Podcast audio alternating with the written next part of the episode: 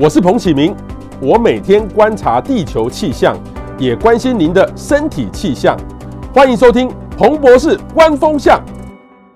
好，各位雅虎的朋友，大家午安，欢我欢迎到彭博士观风向，我是主持人彭启明。那今天呢，各位知道是三月八号哈，是国际妇女节。那事实上，呃，是庆祝女性呢在各个领域哦，不管是各行各业或是家中，女性的付出都很重要。那我今天有稍高看到这个我们的蔡总统，因为我们有一位女性总统，她就说希望各行各业当中以后呢，不要说啊这个女的表现很优秀啊女强人哦，因为我们社会中没有男强人这个字眼哈，我觉得。觉得他比喻的还蛮不错的，所以我们这时候呢，大家要来这个呃体谅女性哦，男性要多关心女性，也希望各个社会当中各行各业都很重要啦哈，都要做到这个男女的平权。那事实上，我们感谢女性的付出之外呢，女性朋友的健康很重要哈。像我之前前几次有一次访问到呃如何看待女生的月经，男生也要知道哦。那今天呢，我们就要来访问哈，来谈一个很重要的话题，就是子宫颈癌，就就是定期的这个。检查很重要，像乳癌哈，或者是子宫颈癌等等。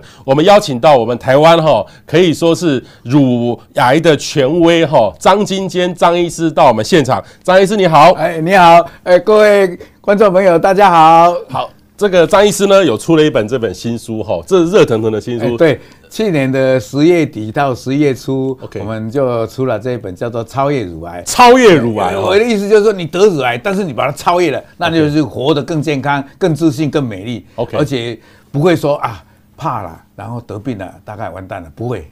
OK，好，其实我刚刚手边哈最新的资料是，台湾每三十七分钟，每三十七分钟。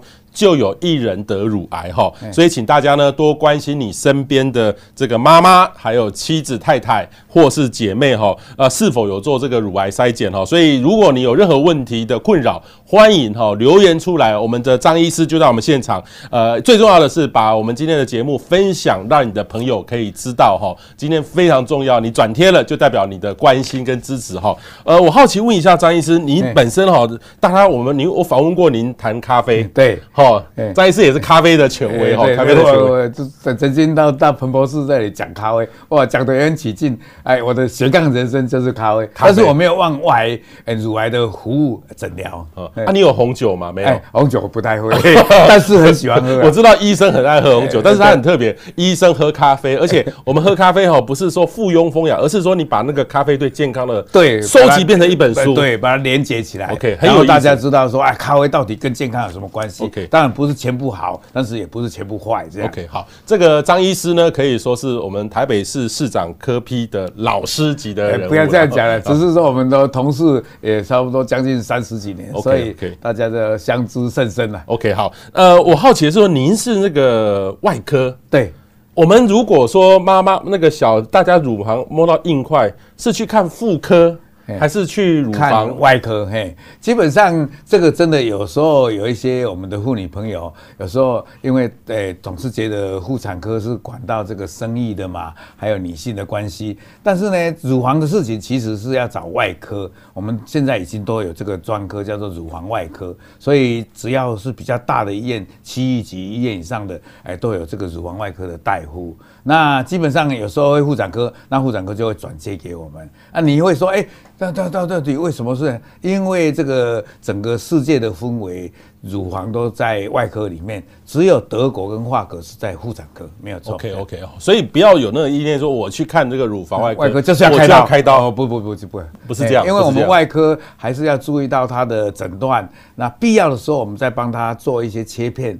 更重要的时候，如果要开刀才开刀，不是说随便。哎、欸，外科的意思就是在开刀这样。对。所以所以以前哈，这个听到说身边有一些长辈说得了乳癌，哇，基本上全整个全家几乎是愁云惨雾。对。但是不用不用担心，不用担心。刚才你讲到三十七分钟有一个人，那我们把换算起来就是每一天就有三十七个人，我们台湾得乳。对，但是不是三十七，三十一个。三十一个，三十一个。然后所以总共这样算起来的话。一年差不多，哎、欸，有一万四千个，一万四千个新增的乳癌，新增的乳癌，而且现在是算发生率第一位，已经有将近，哎，将近十年了，就是第第一位。对，而且现在很奇怪哦，全世界哦，单单一个女性的癌哦，就有两百二十六万，那肺癌是男性跟女性才二百二十万，第二位。嗯哼哼，去年呃，今年刚刚超过。嗯哼，所以这个乳癌变成一个全世界的一个问题。对，那我这边问题就是说哈，为什么乳癌病患会持续增加？什么样的人容易得罹患这个乳癌？好，那乳癌呢？现在大家就一直在关心，到底为什么？那现在世界卫生组织、还有欧美，甚至于我们台湾，还有亚洲的国家都在研究，结果发现两个因素蛮重要的，除了个人体质，还有家族史这个遗传有关以外，最重要的就是环境荷尔蒙。环境的因素，比如说饮食方面，或者让你诶一些接触到的一些环境，比如说诶塑胶食品啊，然后或者装诶塑胶袋装热食啦，或者呢呃农药的普遍的泛滥了，这些里面都有女性荷尔蒙。更重要的一点就是说，哎我们现在肥胖的多起来，那肥胖跟乳癌。哎，有一些关系，意思就是肥胖里面有些很多的脂肪细胞，可以可能会会储存着一些这个女性荷尔蒙。这个另外呢，肥胖本身有一些花炎因子，跟癌症有关。现在证实十三种癌症跟肥胖有关，乳癌就是其中的一个。嗯，我记得上次来问过张医师，你意思很像，我印象记很清楚，说这个我们有一个习惯，这几年有一个习惯，就是说打包热汤，哎，那个热热的放到塑胶袋里面。你怀疑这个是有一个环境因子在？这个这个就是因为这个塑胶袋，你把它装热食的话，啊，热食大概就是超过八十度嘛，嗯，然后它就会把这个塑胶袋溶解一些，那这个塑胶袋溶解的那里面都有很多的女性荷尔蒙。所以这一点就很，哦，我们的装装热食的习惯到现在还有。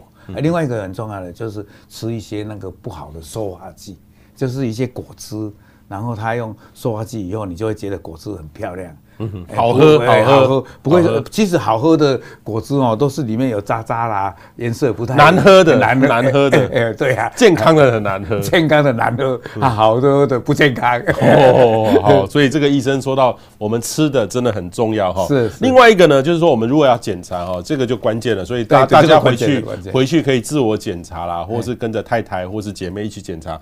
如果出现一个硬块，哈，硬块。这就是得乳癌吗？有没有什么每个人都可以做的乳房自我检查法？因为我有听我太太去去讲过，她去做过一个检查，听说用那个去挤啊，好痛好痛，是这样吗？这样就是这个事情，就是一直一直，我都要费尽口舌跟我们的。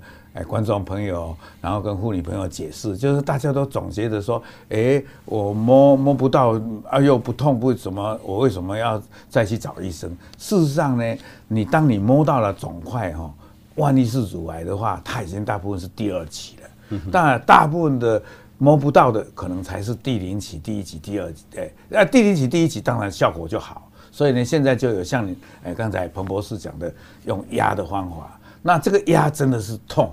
但是忍一时的痛，因为压了就可以帮你找出可能摸不到的那个早期乳癌，所以这种叫做筛检。筛检，我们我们医生面对的病都要做两种考量，一种就是你没病的时候帮你筛出来，这个叫筛检；一种是有症状啊有状况的时候你去找医生，那个叫做诊断。所以呢，现在筛检就是诶也要也要怎么样要考虑它有成效哦。所以现在四种。癌是有筛检的，一个乳癌，一个大肠直肠癌，一个口腔癌，一个子宫颈癌。那这种就是要靠这种比较自私的，有上下一压，要测压，因为它是标准化了，所以你做了以后就帮你可以去看啊，看了以后如果有病变，那就可以找到这个第零期、第一，现在都讲第零期到第二期早期的乳癌。那这样的话就可以降低死亡率，然后会找到比较早的早期乳癌。嗯哼哼哼，所以还是要等于是还要筛检，有压的痛，但是你可以这样压了以后，帮你找出那种你所触摸不到的早期乳癌。那多久要去做一个检查？但现在政府真的得证，每两年四十五到六十九都是免费的。那你有家族史就提前到四十岁，因为为什么要这样呢？因为台湾还有包括诶亚洲的国家，乳癌呢比起欧美年轻了十岁，所以这方面我们就要。及早来，这个叫做现在都常常讲啊超前部署，超前部署，我们要超前来了解这样。所以医生，那个张医师就是说，四十五岁以上，如果家族有遗传的话，不，家族遗传就四十就要做，那一般就四十五岁，健保会，健保会，这个这个就是呃健保之外，那就去挂号挂挂诊嘛，挂就是诊，然后挂诊的时候说我要做筛检的项目，那我们都会啊。现在呢，加医科啦也会配合，OK，然后只要是诶这个认定是合格的医院，都会帮你做这个筛检，免费的。不是自己就是说有先生摸一摸，不是这样摸一摸哦，这个还是老实说，现在已经认为说这种无法找到早期的乳癌。哦，真的哦，真的，所以你不要以为说哦啊，但但是呢。摸的事情还是重要，因为什么？因为我们还是要自己要爱护自己嘛。你即便怎样的话，哎，肿块了还是要去了解一下，因为肿块里面大部分其实是良性的，比如说眼眼花花的，你不要这样哦，张慌失措啦，好像很紧张啦，因为这个都是良性的居多。但是你摸到一个跟周边牵扯不清的，那也许要赶快找医生，特别年纪大的人。OK 哦，四十五岁以上的女生，如果家里有遗传史的话，就要特别注意了哈。那哪些人是高危险的乳癌发生族群？你看过那么多，因为你你在你等于是你第一份工作就是乳房外科嘛。哎，我是乳房跟大肠直肠。乳房啊，后来因为我当了主任比较忙，所以大肠直肠就稍少这样。OK OK，但是还是重点就放在到现在还虽然年纪稍微长了一些，但是我照样还开刀，照样看病人。哇，不简单哦，医生维持。维持的非常好，所以现在很高兴这件事情。那哪些人是高危险的？基本上是这样。我们高危险还有分成最高危险型、中高危险型啊，比较低高危险。最高的就是说有家族史，或者三十五岁以后才生第一胎，或者没有生孩子。三十五岁第一胎，现在台湾几乎都是这样的。对，所以说这个就会自然乳癌会多。所以你看现在乳癌，呃，前年是。一年就再增加一千多个，啊，去年因为疫情的关系就增加差不多，诶一两百个而已，比较少。但是我我我在在想，明年就会稍微增加多，因为又大家不敢去医院，医院嘛，啊，现在又塞了，就又多出来，把把今年的账算到明年的账嘛，大概会这样。OK，啊，所以呢，这个我刚才讲的三十五岁生第一胎，呃，家里有家族史的，还有就是说，诶，比较次高的呢，就是十五岁。哎，十二岁以前就早月经，还有到五十岁还没有停经的，就是说他月经的次数越多，接触到的荷尔蒙越多，就会得。另外呢，诶，中年诶停经了以后吃荷尔蒙补充的，这个也会得。啊，再来比较低的，但是也是高一点的，就是诶肥胖，特别停经后。还有吃高脂肪、高热量的啊，或者有人说，诶，有子宫内膜癌的人也会得乳癌比较多一点。嗯还有的人说，诶，这个有糖尿病的，或者诶，这个诶，卵巢癌的也会多一点。啊，当然这个最多最多的就是那个有家族史，而且他可能是两侧的，而且他是可能在年轻的时候就得。然后家里有的两个以上得乳癌，或者两个或者两三个以上的不同的癌，那他得乳癌的机会就多。另外一个叫做像那个安杰丽娜·朱迪那，对对对对，有 BRCA1 那个基因的，那铁定他终其一生就有百分之七十会得乳癌，百分之四十会得卵巢癌。所以安吉丽娜后来把两两个乳房都拿掉，把卵巢也拿掉。这是那像这样台湾有人可以这样做吗？台湾这样也是可行的，但是我们台湾的 BRCA1。比较少一点点，另外一个就是我们会比较保守，把这个信息告诉你，让你去决定，或者把追踪的时间缩短，啊，或者哎，我们做的仪器除了超音波跟摄影以外，我们再加上磁振造影去做，这个就是有这样的。对，所以所以张医师，这个需要定期的挂门诊嘛？一年做一次还是两年一次？两年一次，两年一次就可以了。这个我们现在政府几乎用尽了心血在先导，然后。诶、欸，有这个 X 光的行为车，啊，也有在医院里面做的，然后呢，另外有在社区做的，啊，另外呢，这样一做了以后，我们现在已经从十几趴到四十一趴的增加，但是美国人家七十趴的人做了，我们还才做了百分之四十，四十而已，所以还有加油的努力的空间。OK，如果做的很好的这一组跟没有做的。那么降低死亡率高达四十一 percent，然后早发现的比例增加了早期的乳癌百分之三十，所以这个一定要去做这个相当好的一个筛检策略。OK OK 好，所以定期啊，真的要去做做做这个检。有没有什么工作是基本上那个好很高很高，例如说像像男那个空姐这种，每天这种日夜这个会颠倒，这种是不是很？有人现在就在讲这个昼夜日夜的这个节律哦，哎，真的有人有影响。第二呢，因为空姐她要飞在比较高空的地方，高空辐射也比较多，辐射比较强，所以他们这样来回一次的这个洛杉矶。哎，一年差不多，他们要上班嘛，就一年差不多五十次嘛，就等于你照了一张 X 光了没有？所以他们得的乳癌多。哎，护理人员有时候上大夜班的也是比较有多一点。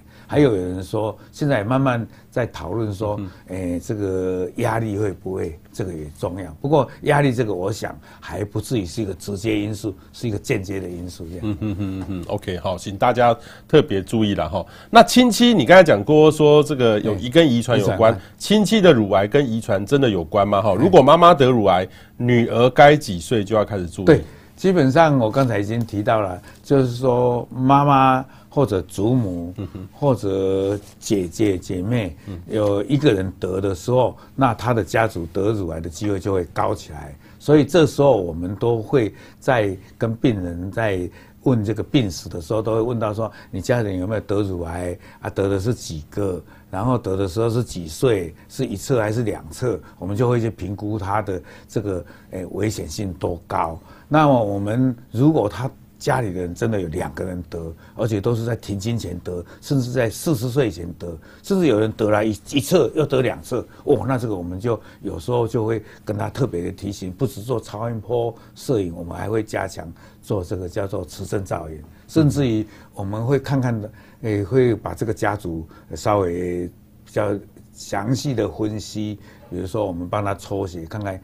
哦，有没有这个 BRCA1？如果这个基因变化，那这个我们就要很严肃的去看待。嗯哼嗯，真的有时候还会做这个叫做预防性的切除，还没有得病的时候把它拿掉。不过现在拿的时候是这样，从乳头乳晕下面整个拿掉，然后再装一个进去，它根本乳房就没有什么变化。嗯哼，啊，如果卵巢拿掉，就可以补充。和我们没有关系，因为你卵巢拿掉了，也不会得卵巢癌了。嗯，大概是这样。OK，好，所以这个跟遗传是有很近的关系的哈。但是我们还是要想到，现在常常谈讨论的事情，就是除了遗传、生物的特性以外。环境很有关系，还有你的生活方式、饮食方式很重要。好，这个还有一个很重要的问题，就是说，如果我们讲到遗传哈，乳癌的家族史要追溯到哪里？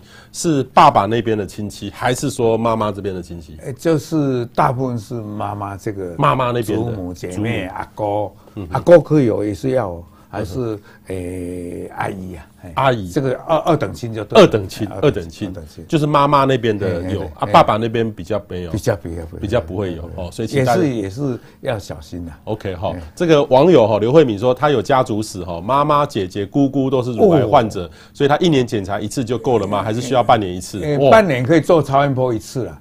啊，至于一年的话，就是。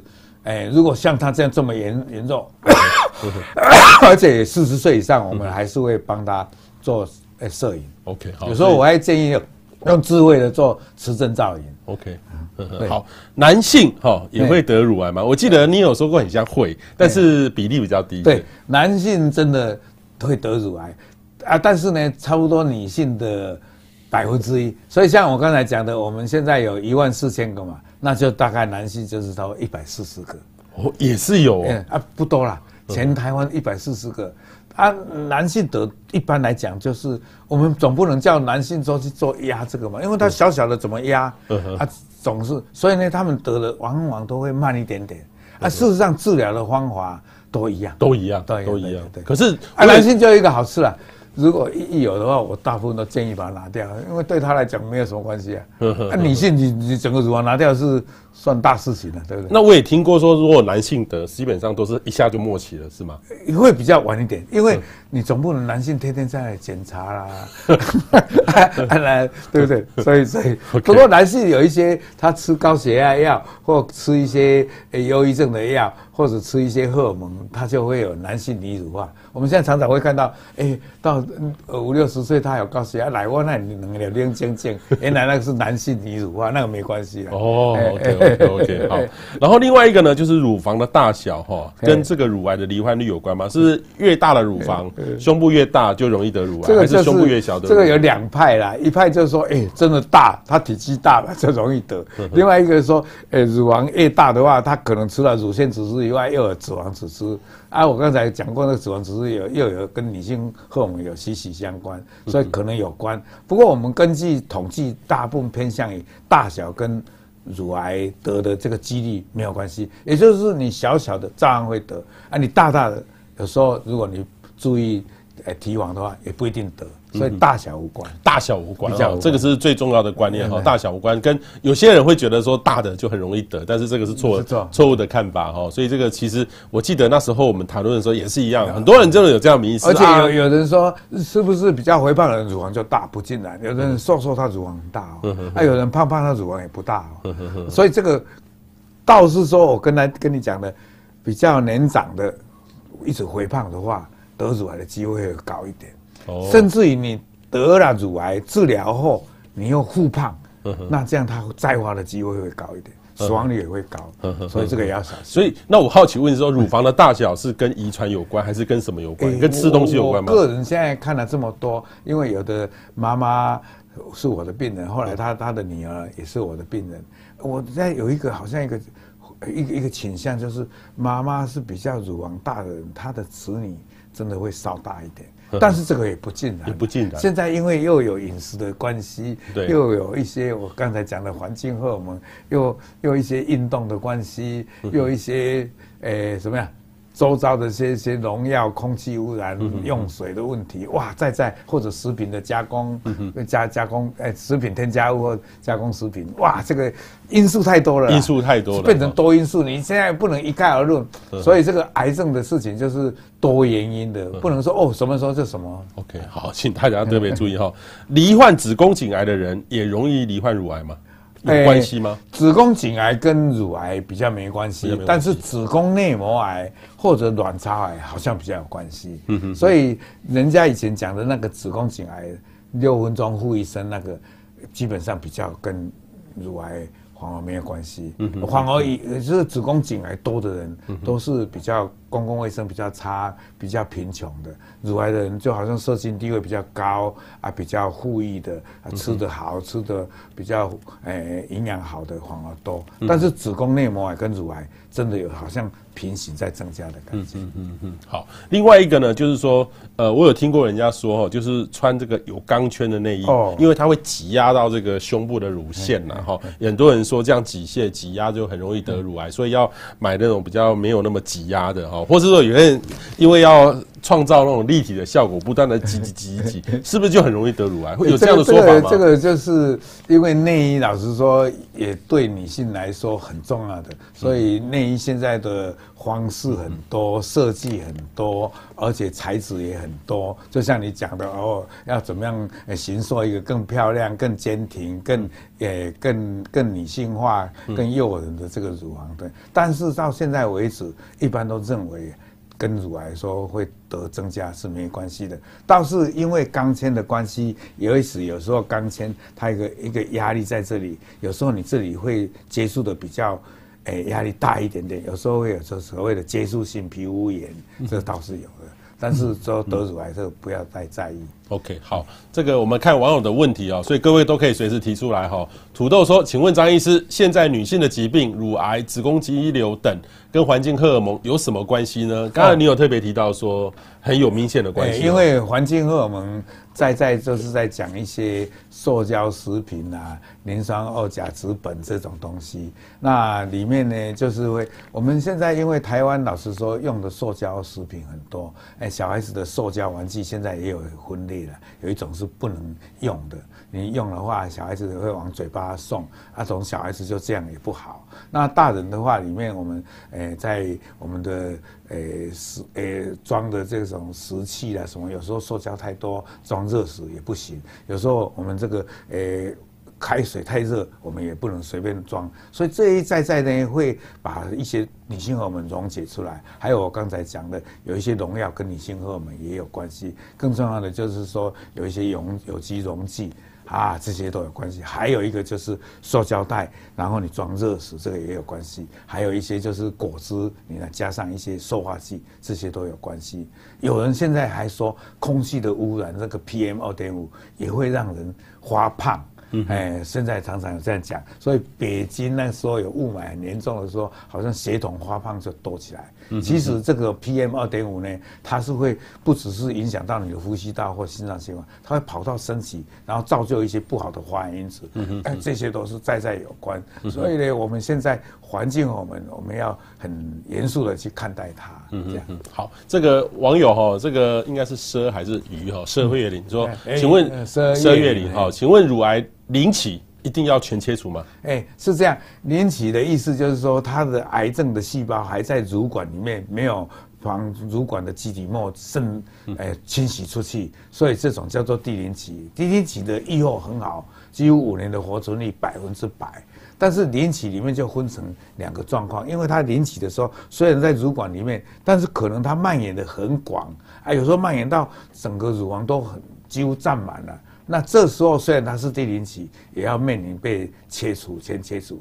但是如果你这很小小范围，那大可不必，还是说不用切除。嗯哼哼哼，OK，好。然后这个阿婆说，我没有生过小孩，为何还会得？呃，乳腺炎哈，持续几年，虽然好了，但是有可能会变成乳癌的几率高吗？哦，基本上是这样。诶、欸，大部分的乳腺发炎真的是跟哺乳有关系的，但是有一些情况，有时候还是乳腺会发炎，比如说它的乳头凹陷，那就暗藏了一些诶、欸、污物，或者你就比较诶挤压不到它的那个乳乳头的呃凹陷，它的乳管就陷进去，有时候就会有一点发炎。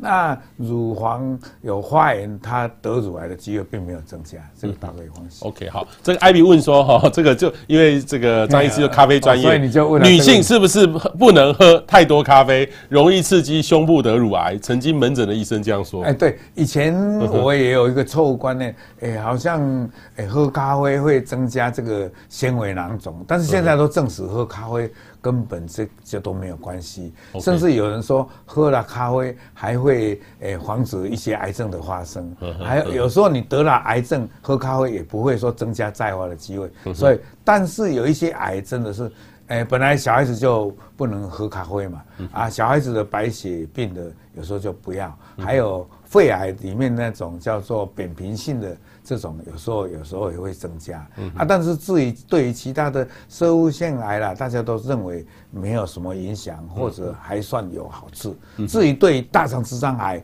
对于肝癌，还有对一些成人的白血病，有人说喝了咖啡反而好起来。嗯哼，嗯哼，OK，好，那我们来继续哈，这个呃，从发现乳癌到开始治疗哈，这需要。多长的时间？现在其实一个医生刚好特别讲到说，不见得要割除了哈。对，现在是分成两个层面，也就是说，如果你被诊断出来乳癌，我们现在因为分子医学的进步，所以呢，癌症就不只说看你说，诶。大小多少？有没有淋巴转移或有没有全身转移？这种叫做用组织用解剖学来来分期。但是你同样第一期是，比如说一个同样一点五公分的肿瘤，它里面可能有的是荷尔蒙接受体阳性，可能是荷尔蒙接受体阴性，或者也是 HER2 过度表现，所以它又有三阴性或者喝吐过度表现。那这种治疗方法就截然不同。所以呢，有的有时候，哎，我们很大，我们可以先用药，让它小了再开。啊，以前呢就想到，呃，乳癌就含巴隆多就把它乳癌切除，啊，把整个乳房都拿掉。哇，这样的话对于女性来讲是一个相当，诶，冲击太大。所以现在尽量都是开的越小，但是用化学方法、化疗的方法。或者荷尔蒙的抗荷尔蒙的方法，或者标靶方法，甚至于我们开完刀治疗好了，也可以再把它电疗，这这个叫做放射线治疗，这样。OK，好，所以现在很进步哈，跟以前大家不要想到的不一样。现在都还有一句话叫做“少就是多，小就是好”。哦，less is more。哦，less is more。呃，这少就是多啊，bigger is not better。太开得太大不一定好。哎，大不一定啊。哦。所以现在现在有什么互相镜啊、内视镜啊，还有什么呃达文西的手背就是这样来的。越小越好，越小越好哈，等于没有清晰性最好。然后保留乳房或是要切除乳房哈，这个其实我小时候看过很多的小说，都解释说一个女性哈，当发现乳癌割除之后，她心理的转变。哇，以前好多这种文学小说很多啦哈，这个。如果要保留或切除，要做什么考量？复发率都是一样的吗？哎，对，现在就是说，如果诶根据它的位置、大小，还有它是一个或两个，我们的考量就有。比如说，我举一个例子，它距离乳头很远，它的肿瘤不是很大，我们就把它保留。如果它还在靠近在乳头或者在乳晕的地方，那你可能没有办法保留，可能就要整个切除。不过现在整个切除又有很好的重建的方法，可以把它放一个诶我们的这个。呃，重建的这个类似笼子的东西进去，所以现在可以说，诶，根据它的大小，根据它的位置，根据它是不是单花或多花，我们来决定它是前切。那至于两个，如果你治疗的得当的话，保留跟前切，它的复发率都是一样的，它的预后都是一样的，所以尽量不能全不必切全部切除，我们尽量不必切除。OK，好。那另外一个呢，是它其实癌症最怕这个复发跟移转呐，哈。那哪些的症状就要赶快就医？因为我也听过很多人说之前有，然后来切除之后又再复发了，然后其实就造成说大家很大的困惑。对对，复发就分成两个层次，一个就是说他这里切了，可能局部，而在旁边又跑出来，这种叫局部复发；一种是他好像虽然开完刀了，呃，拿掉了。但是他可能在血液中有癌细胞，哎，他可能注脚到肺脏，呃，跑到肝脏，跑到腹腔或者跑到脑，啊，这种就是远处转移。那么基本上我们在当哎这种癌症的相关的这种主治的大夫，我们最重要的就是要帮他定期检查。那定期检查里面，我们就会问他，哎，你这个这。一两个月当中，哎，有没有发现说你在身上有摸到乳房的地方有摸到硬块？这个我们会注意啊，因为它转移的地方可能都是是骨头，可能是肝脏，可能肺脏，或者甚至于脑，所以我们就问的呢，会问针对这几个，你有没有什么不正常的咳嗽啊？你有没有骨头的酸痛？然后又问说你现在有没有呃疲劳？好这些，或者甚至于有的跑到脑，他有时候会有癫痫，或者有行动不便。或者有这诶什么诶这个这个呃这个运动的神经有些受到影响，这些我们都会去注意。但是最重要呢，我们还是有时候要必要的时候隔一段时间要做哪些检查，比如说要再追踪一次抽血，还有追踪一次超音波，啊超音波有时候要做做腹部的，还有乳房的，还要做摄影。所以呢，就是有很多的靠症状，还有靠定期的检查，还有跟病人的互动。还有就是说，现在还有流行一种，就是说，你帮你抽血，看你血液中有没有循环的这些癌细胞，嗯，就慢慢都朝着一个比较精准啊，比较更更更怎么讲，更更有这种诶分子医学的这种呃基础的这些检查来做，这个慢慢就会朝着更更更精确、更精准的这方面。对，张医师，你这这个。在这行业那么久哈，这个这三十年的变化是很大的，对、哦、真的，我我我我我老实说，以前看到，所以我这里又要讲到我的乳癌基金会，我们那时候看到的病人就是整个就被拿掉，而且那时候病人真的比较不受关心，也没有什么病友支持团体，然后有的就先生就不要他了，就是没有乳房，先生就不要他了，就这样哦。然后我们也看到说，有的因为太太这样的话，先生更爱她，叫父兼母职的，然后帮忙照顾孩子也有，也有看到诶孙女或者女儿对祖母妈妈的关心，所以可以看到见证到一些比较悲惨的，但是也变得干到一些感人的事情。但是呢，毕竟就是那时候比较不受关心。那么到现在来，诶医疗的进步，药也多。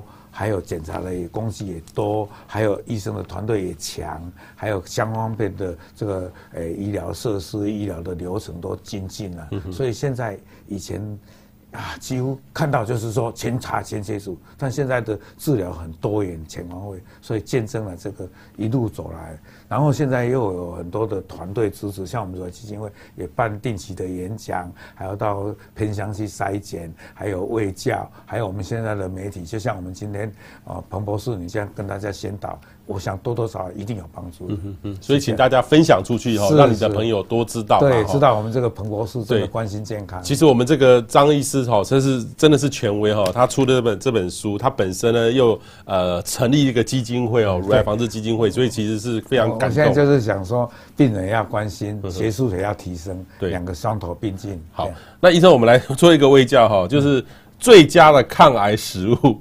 或是应该闪过的地雷食物有各有哪些？乳癌患者 大家都会讲说，哎，什么是让我会得乳癌？哎啊，什么我吃了什么仙丹就不会得乳癌？这个真是的。所以我，一般的民众就会问说，哦，你不是说跟女性荷尔蒙有关？那我我这个含女性荷尔蒙的豆浆，我们能不能喝？嗯，对对对对对。我的山药能不能吃？就是哎，豆浆不能能不能喝？我可不可以什么补蜂王乳？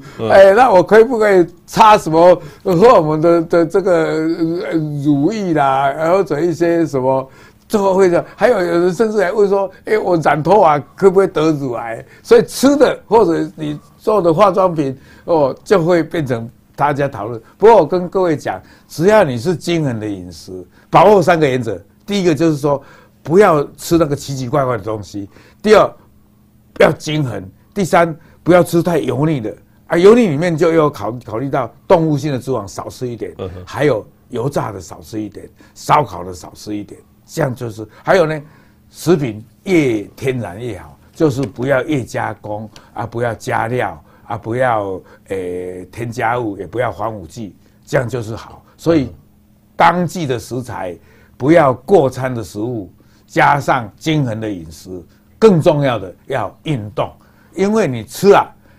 重要以外，运动可以增加我们这种所谓的叫做诶、把身体上的这个诶、欸、抗氧化物加强起来，啊，把抗氧化的能力加强，而且把身体上的自由基会清除，再加上会把你身体上没有用囤积的脂肪把它消耗掉。所以运动跟均衡饮食这两样，好像在讲心脏血管也讲一样的，但是其实真的是要叮咛大家，叮咛啊！但是没有一种说什么地雷的，或者一个什么神仙妙丹的，不要这样去想，这样想的话会害了你，然后你天天在在那里折腾，或者你用了很多的花了冤枉钱，大可不必。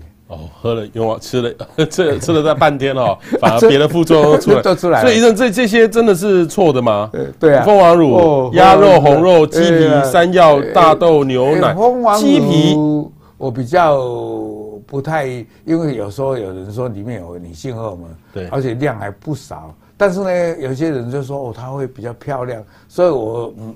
不鼓励也不反对了。至于像鸡皮哦，或者什么鸭皮哦，那个皮里面真的油的很多，尽量就少吃了哈。啊，还有像来这样来讲，我们就讲常常讲到红肉，就是这种四四只的这个牛猪羊啊，再来就是两只的鸡鸭鹅，就白白肉啊。但这个红肉真的就是比较有一点这个动物性的会比较多，大家都比较不要啊。我们还是多吃一些鱼啦、蔬菜水果啦。这些要一点哈，当然再来有人说牛奶哇，这个就很争议，一直都到现在还在争议。有人说农药，哎，牛奶里面有农药，有抗生素，然后哎养来一头牛，那么牛奶要吃了多少的草？但是有人就说牛奶它营养很好，所以我就是站在一个很很很很中性的角度来看，牛奶是营养是很不错的。嗯那你不要说我天天来喝牛奶，但是我们也不要说哎呦牛奶就是怎么样，你只要是不是坏的牛奶。也是要要要喝一点没有关系，嗯哼啊啊！至于那个诶、欸，像一些烧烤的、油炸的、添加物的、防腐剂的，真的就不要这样。那我们台湾很多好吃的盐酥鸡，我跟你盐酥鸡啦，呃，炸鸡啦，薯条、烤肉啦，薯条，这个我老实说，像我偶尔也偷吃一点，但是你不要把它当成主食，不能当成主食啊！你偷偷来一种快。哎，现在有人还讲到说，我的糖分有幸福感啦、啊，呃，但是呢，糖分绝对是不好的啊，它会转化不好，所以呢，基本上就少吃一点。但是偶尔你把它贪一点是无所谓的。像我现在就年纪越长就越解释了。哎，等于张医师，你的你说的偶尔是多久一次？哦，对，我你这一次也是问到重点，比如说一个礼拜啊，你吃个。两颗糖这样，OK。一个礼拜两颗糖，其实我们那随便叫个饮料，那个多少颗放在里面。所以你就是故意要损我嘛？但是我的意思就是说，我那两颗糖也不得了了，哎、欸，疼我重重浓的嘞。对啊，对啊，啊真的，你说的就对了。饮料千拜托万拜托，糖不要加太多了。真的那个太太厉害了，太厉害了。这你的，所以现在你看国小、国中现在都禁禁止。含糖饮料，这个我是很同意的，因为慢慢把它改变，慢慢改变。你现在我我问你，你现在吃很甜的，你受得了？我，受不了，受不了了。我跟你讲，我现在加了一个糖哦，你都拎起来你就讲我买啊，OK。而现在慢慢那个味觉细胞就适应了哦。我以前我小时候无糖也细哦，起码起码有糖我都我都不爱。那 没有关系，一个礼拜两个糖。那你 每个礼拜会吃烧烤、盐酥鸡那些吗？我几乎都没有了呢。没有，所以所以不过我对那个老师说，有牛排哦，好吃的，有时候会吃，哇，真的禁不住诱惑。但是我平常的时候，我有一个大原则。这一餐吃的太太太太好了，下一餐保证要减很多，要减很多啊！再来吃的今天的真的人家请客，我那个又是那么好的吃的，我我我也是斟酌的吃以外，我那一天多运动一些哦。但是大运动的时候，像我现在还是注意到膝关节要保护。啊，以前我都不重视这种，哎，运动的时候的运动的。要领，就所以要请教人家。比如说，你如果要慢跑的话，一定要请教练。啊，你走的话，一定要有一个叫姿势。姿势，还有再来穿的鞋子。还有，如果你要爬山，一定要用拐杖。哦，不是拐杖，登山杖。登山拐杖不不够用，登山杖，而且要双手有的。嗯，这个啊，现在这个登山杖越卖越便宜，越卖功能越好。所以大家要不要忌讳？运动的时候的功绩，还有运动的技巧，还有诶，运动对哪一个地方有什么伤害，要稍微了解。所以有些是对肩诶肩膀的，有些对对膝盖的，都要小心。那张医师，你有遇过很多的病人相信民俗疗法？我也听过，欸，这有的没有的。这个你你问，然后到最后就是说延误就医，到最后就是我个人真的是不主张啦，因为很多民俗疗法，它第一没有科学根据，第二。已经诊断出来了，然后如果因为这样，然后耽误了病情，我常常碰到一些病人，哎，跟他诊断出来，哎，结果就不见了。后来真的就是什么民俗疗法，结果他后来他的爸爸妈妈再带来的时候都是烂掉了，或者转移出去了。我真的看到见证一个，而且是教育程度相当高的哦，他还去留学哦，但是他就想到说，哎。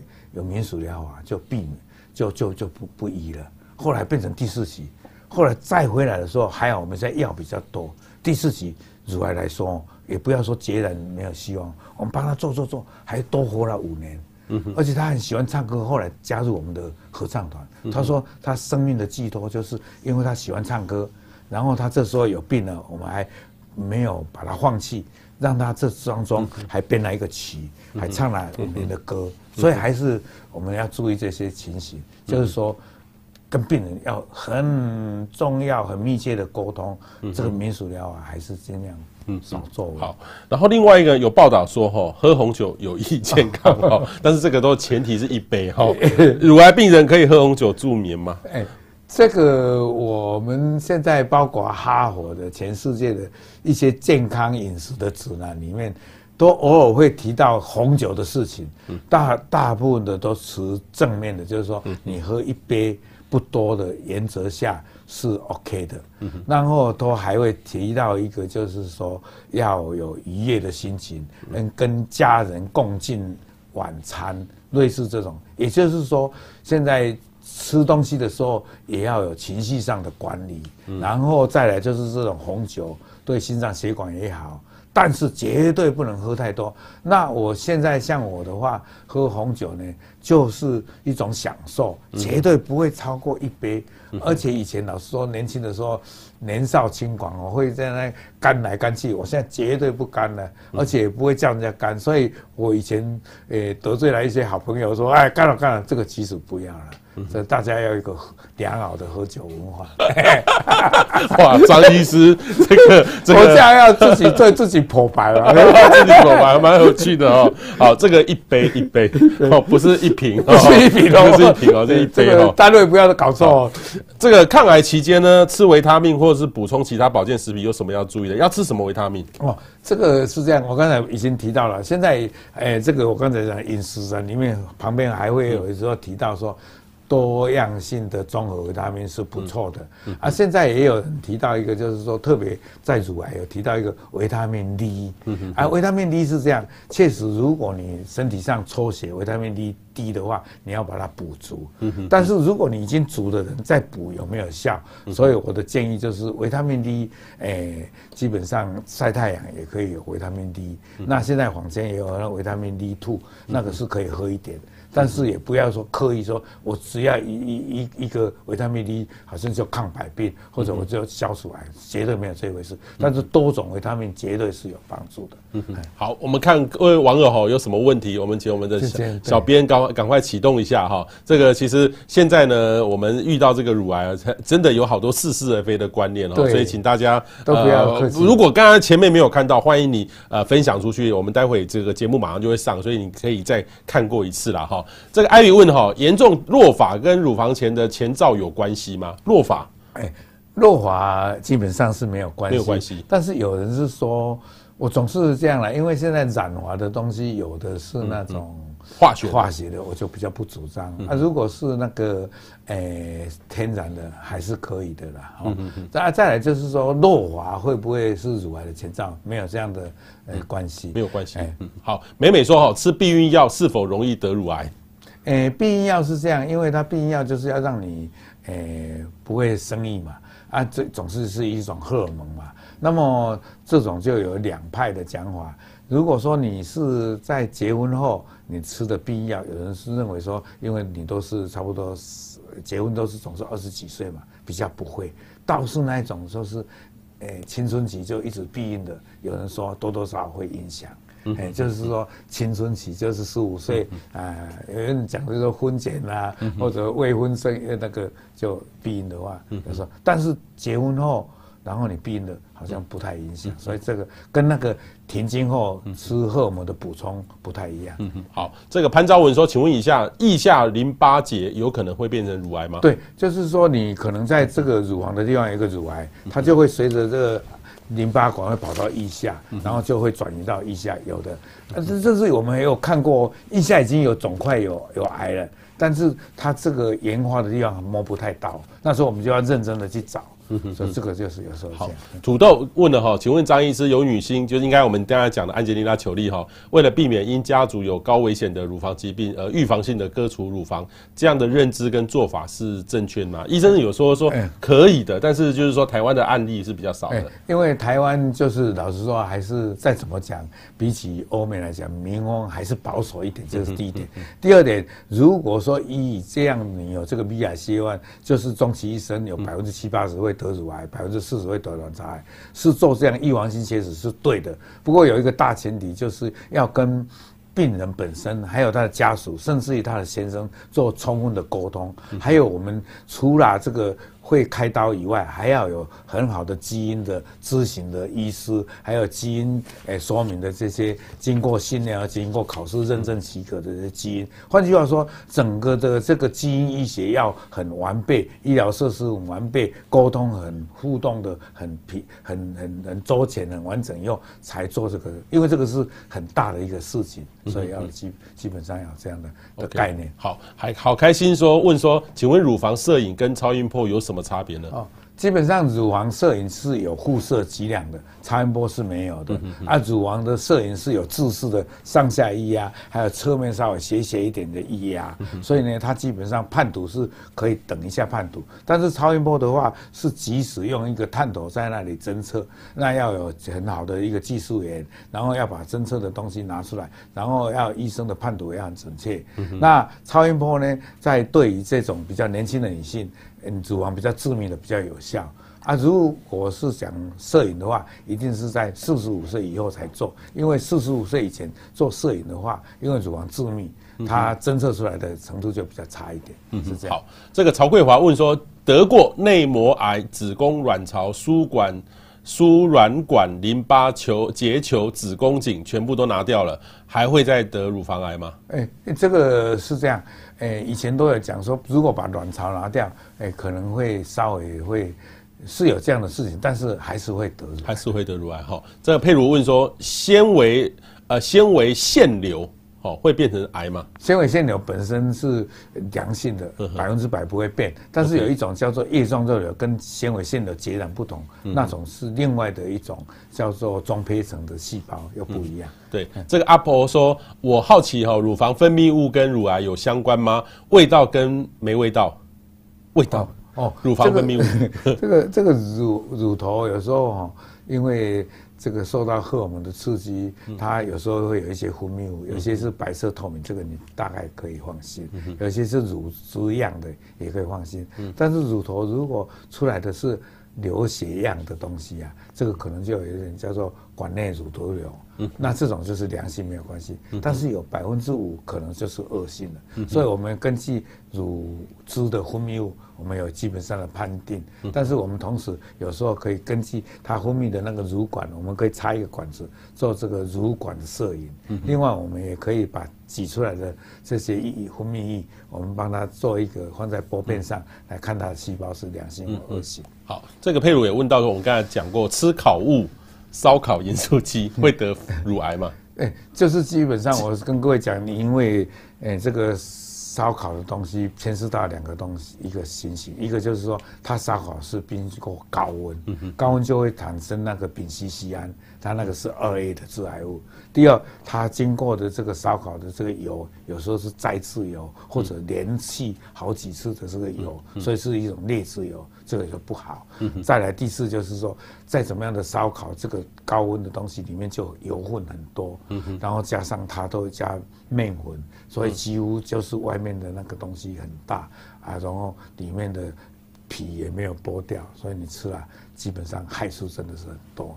所以，但是会不会一直就导致癌？但是是会有增加癌的可能是有的。嗯嗯嗯嗯，好，这个呃，贝蒂说这个纤维性囊肿容易变成癌症跟乳癌嘛？这个就刚才讲过，刚才两性的，呃，纤维腺瘤不一样，纤维囊肿是说它乳管里面有一些水泡或者有囊肿，那这种大部分都都是良性，但是有一种情形就是看起来形状怪异，然后它如果我们把它抽出来是。非典型增生有时候是癌前病变，所以纤维囊肿大部分不会，但是我们就会小心，里面有一小部分是非典型增生，就可能会是癌前病变。这个佩如问说，乳癌前期会有什么征兆？我跟各位报告，这个也要是很老实的说，大部分是没有征兆，没有征兆啊，没有征兆。啊，别讲我就疼。啊嘛，别讲一定老会，啊嘛别用一定摸到肿块，所以我才说一定要做筛检，所以这个要很小心。OK，好，这个依婷说，她问，请问医生哈，她妈妈乳房开刀后变得非常失忆哈，很多事情都忘了哈，可以恢复吗？她妈妈开刀的时候还不到一公分哈，最主要是她妈妈已经八十四岁了。哦，对，这个就是基本上听起来大概是第一期的，嗯、那这个开刀就是会朝着很小的开刀，所以不用担心。啊，现在八十岁，我以后都开到九十岁了，所以只要他的生理状况很好，就不要怕。啊，如果有七十岁，如果他心脏功能也不好，肺脏功能不好，甚至于肝肾功能不好，有时候也不能开，所以不能用那个实际的年纪，要看他的生理状况来决定。那这个像这么小，应该不会怎么拿掉，那也可能不必化疗。那么失忆跟这个可能是两回事，两回事。但是有的人是经过化疗，会有一点，就是对于认知会差一点是有，但是诶。慢慢有时候都会恢复的。嗯嗯，好。年纪大就有可能失忆，也跟这个可能两回事。OK，好。谢琼慧说，她是一期的恶性肿瘤的乳癌，已经割掉右边了。但是刚刚医生说运动哈，但是本来就不是很喜欢运动呢，那怎么办哈？还有真的可以染发吗？还有生鱼片或太生的东西都不能吃吗？哎，生鱼片只要新鲜的。而且是呃，就是呃，比较就是说中规中矩的这种日本料理店，我想是不会禁忌的啦。那你刚才讲到说染发嘛，我刚才讲过，呃，染发会让你比较乌黑亮丽的头发，有时候也避免不了。但是你绝对要买那种天然素，但是也是尽量间隔把它弄长一点，这样这个还是重要。嗯、啊，至于第一期的，它的预后很好，就不要担心哈。嗯啊，运动呢？哦，运动还是要运动，不管如何的，运动是重要的啦。嗯、而且运动你可以选择你比较，因为你不喜欢运动，一下逼你运动，好像要强你所难哦，所以你就会选择你比较喜欢的，比如说散步的方式、遛狗的方式。或者好像去去去，呃、欸，买东西的时候，不要就老是坐计程车，有时候都多走一点。当然现在是强调多走的时候，空气要新鲜的。那这一点好像有时候办不到。现在有人说在森林走跟在。马路上走，森林的好处很多。对对对对对，有听还是有。这个你有听说过？对，马马路上走要靠马路远一点点，尽量离那个马路的车子走的地方有一段距离，超过多个这个几公尺就差很多哈。差很多。这个叶淑愁说，七十岁以上的女女人是不是比较不会得乳癌？诶，台湾好像，诶，就是停滞在那里，也不会说没有，但是比较平一点。但是欧美的话是一路高下去的，所以我们真的是七十岁以后。也是会得啊，就是停滞，啊，不是说降下来哦。但是有人说有稍降了，OK，但是基本上还是会得。好，A A 说目前有记录的乳癌发作年龄最长是几岁？最长是几岁？呃，如果讲我的话。我我现在有一个一百零四岁了，一百零四岁哦，他九十六岁的时候开的，哦，啊，我有一个是八十岁开，现在已经九十七岁了，呵呵呵，所以基本上都愈后很好，愈后很好。我有我有开一个病人，他现在已经那时候是小姐，现在做阿嬷了，哦，你看，所以我的时间也蛮长的，啊，我也有看到。他阿妈得癌，我帮他开好了。现在他的女儿找我的时候，第一次、第二次都不是，到到三四年后，哎，呦真的得癌了。所以现在我说也照顾到两代，甚至照顾到三代的这个女性。哇，那这样也是意味着我有多老了。但是医生是这个张金健张医生真的是权威了哈。哎，这个泰莫西芬吃了，有的人真的是在停经前吃了，有一点像日潮，很像停经的现象，okay, 是有的，没有错。OK，所以等于是他有人建议会用建议中医调理。哎，现在我也比较赞成了，就是说有的人真的，呃呃，吃了药或者打了针。特别是化疗以后有癌因性的疲惫，哎，现在有那个黄芪，哎，这种都可以调理的，是可以的。现在健保署也比较稍微有鼓励说，中西医合璧，以中以西医为主哦，不能，呃，像像宾主道，呃。倒换了，就是还是要中西医为主，OK，还是西医中医来调理方法，这个可以的。对，谢琼慧说他有在吃维他命 C、B 十二、B two，他用荷尔蒙治疗，是否可以吃三种维他命？可以可以吃吗？都可以可以可以。OK，只是不要说把它当成换来吃哦。好，那谢琼慧呢也特别请医生再介绍一下这个书名哈。这本这本书呢是由财团法人乳癌防治基金会的系列丛书，是那个城邦集团盐水文化出的。OK OK，那叫做书名叫做超越。乳癌，OK，那在博客来各大书店都有，OK。我今天不是推销，而是来说买来一本书，就好像一个科普的，哎，是你手边一个健康的一个，好像可以参考的资料。而如果得病人，好像可以让你知道健康的知识。那这样的话是科普好书，一个卫教的专书。OK 哈，这个是非常哈，我觉得母亲节送花还不如送这本给女性哈，这个最实用的一本书哈。谢谢这个张金杰张医师，也请大家呢多分享出去。祝大家妇女节快乐，哎，幸福满满。对，谢谢张医生，谢谢大家，谢谢谢谢。